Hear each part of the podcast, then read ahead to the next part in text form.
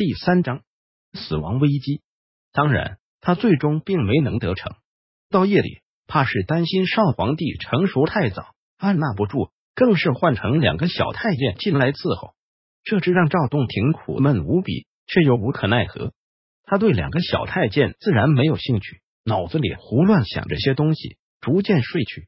正当半睡半醒、昏昏沉沉之际，却是听了两个小太监在细声私语。你说皇上这是怎么回事？安太医的药怎会没用？我怎知道？按理说，安太医的药就算不能让皇上归天，也绝不能让皇上痊愈才是。莫不是安太医他暗中违背了杨大人的意思？安太医应当没有这个胆量吧？那虚，我说你真是操心的命，这关我两小人物何事？我们只要将杨大人吩咐的事办好就是了。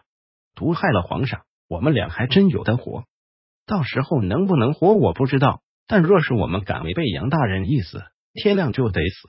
你想皇上死还是自己死？我别说了，去把东西拿过来。说罢，两个小太监在屋内鬼鬼祟祟，也不知道在干些什么。赵洞庭猛地睁开眼，听到这些话，心里冰凉冰凉。我说赵氏怎么会感染风寒，就这么死了？原来是那个安太医在药里面做了手脚。听这两个太监的意思，幕后是个姓杨的混蛋在筹划这些事，内忧外患啊！难怪当年南宋那么快就亡了，果然亡的不冤。而这时，他听到两个小太监向自己走来，赵洞庭忙又闭上眼睛。皇上，皇上！不过几秒，两个小太监便在床边轻声呼喊着赵洞庭。赵洞庭慢慢睁开眼。假装睡眼惺忪的模样，道：“何事？”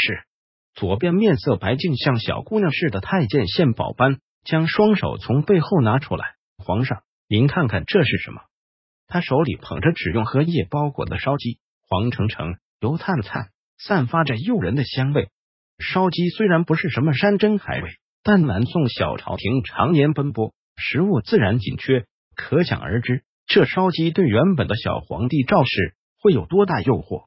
但两位小太监显然怎么也想不到，现在在他们面前的是自近千年后穿越而来的赵洞庭，而且赵洞庭还迷迷糊糊听到他们俩的谈话了。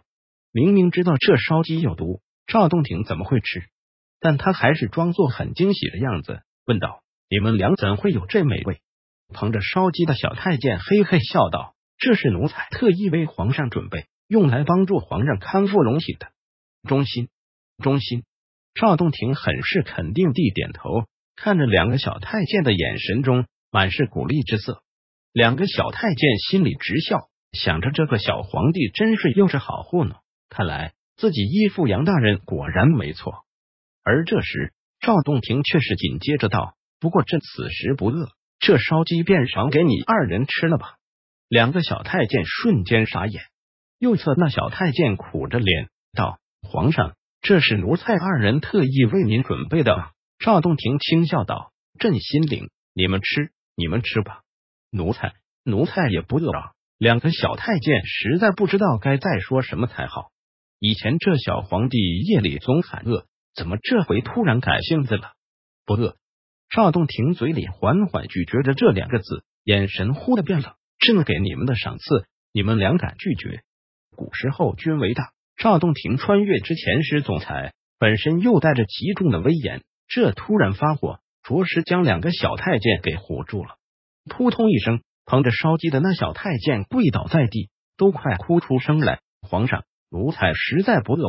右侧小太监也连忙跪倒在地。赵洞庭本想呼唤屋外的禁卫，但心里思量一番，还是作罢。这两个小太监显然知道些事情，得好好敲打敲打他们。也好知道幕后到底是谁想要害老子。他从床上缓缓坐起来，眼神灼灼盯着两个小太监，在烛光中，他的眼神如九幽般冰冷。这烧鸡上有毒，是也不是？这话出口，登时吓得左侧那小太监连手中捧着的烧鸡也掉到了地上，当即就要哭喊求饶。害皇帝是死罪，这在宋朝年间是植入人骨子里的概念。他们俩之前敢害赵洞庭，那是抱着不被发现的侥幸；现在被赵洞庭发觉，自然是满心害怕。晋升，赵洞庭冷冷说道，眼神越来越冷。是谁让你等害朕？安太医也是尔等同党。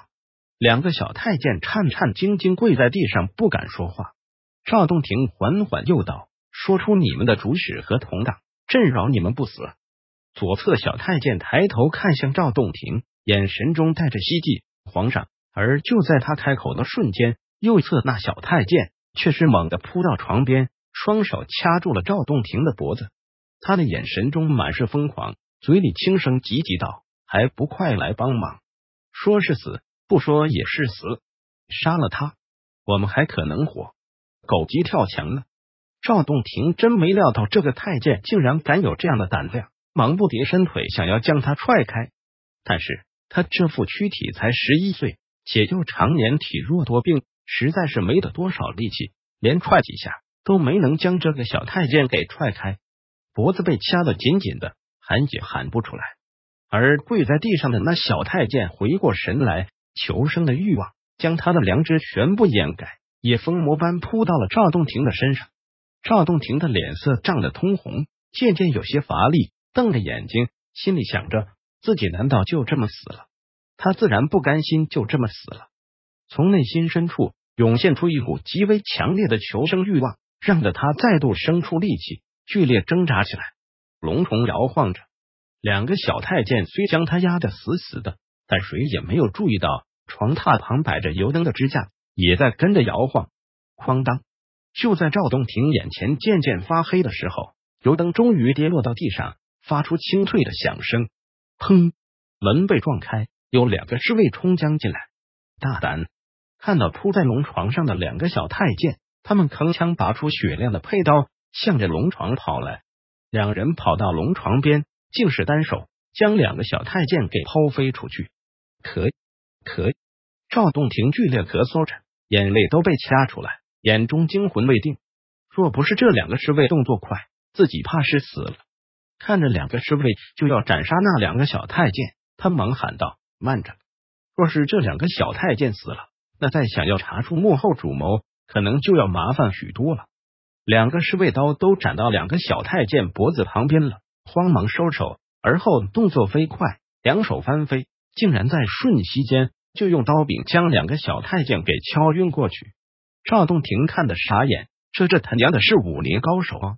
这个时候，外面剩下的几个侍卫也都冲进来，为首是个武将。身形魁梧不凡，如牛般的大眼睛飞快扫过屋内情形。那两个敲晕太监的侍卫拱手道：“副都头大人，这两个太监意图谋害皇上。”副都头赵洞庭看向这个武将，在南宋末年，副都头在侍卫秦军中仍然算是中低层将领。恰好这副都头也看向赵洞庭，见赵洞庭看他，又忙低下头去，而后。他走到那两个倒地的太监旁，冷声问道：“就是这二人？”两个侍卫低头：“是。”就在这个瞬间，这个副都头猛然抽出了佩刀，小心！赵洞庭察觉到不对，出声呼喊，但是晚了。两道苍白如雪的刀芒划过，两个武艺绝不算低的侍卫头颅翻滚落地，血从脖子直喷上房梁，继而洒落满地，而后尸首才倒地。门口处站着的两个侍卫忙将屋门关上，眼若铜铃的副都头持刀，眼睛通红的缓缓走向赵洞庭。赵洞庭心里再度如坠冰窖，没想到南宋小朝廷竟然已经乱到如此境地，皇帝身边多数都是逆贼。显然，除去刚死的两个侍卫外，其余的这些禁卫都已经被人收买了。但他仍要做垂死挣扎。上一世的无数经历让赵洞庭明白。任何事情不到最后都不要轻言放弃。他开口道：“你敢杀朕？”副都头倒也不急着杀他，冷声道：“你不死，天下不宁。天下不宁，我等性命不安。”呵，赵洞庭悲怆笑着：“好个天下不宁啊！朕才十岁，竟然要背负让天下不宁这样的骂名。”副都头已经走到床边，缓缓举刀：“就是因为你年岁尚小，才该死啊！”雪亮的刀身折射着室内的烛光，莫名有些刺眼。亲爱的听众朋友们，小说的文字版已经全部都更新完了。由于音频节目更新的比较慢，如果想快速的阅读小说的文字版的全部章节，请阅读一下当前专辑的文字介绍，里面有领取的方法。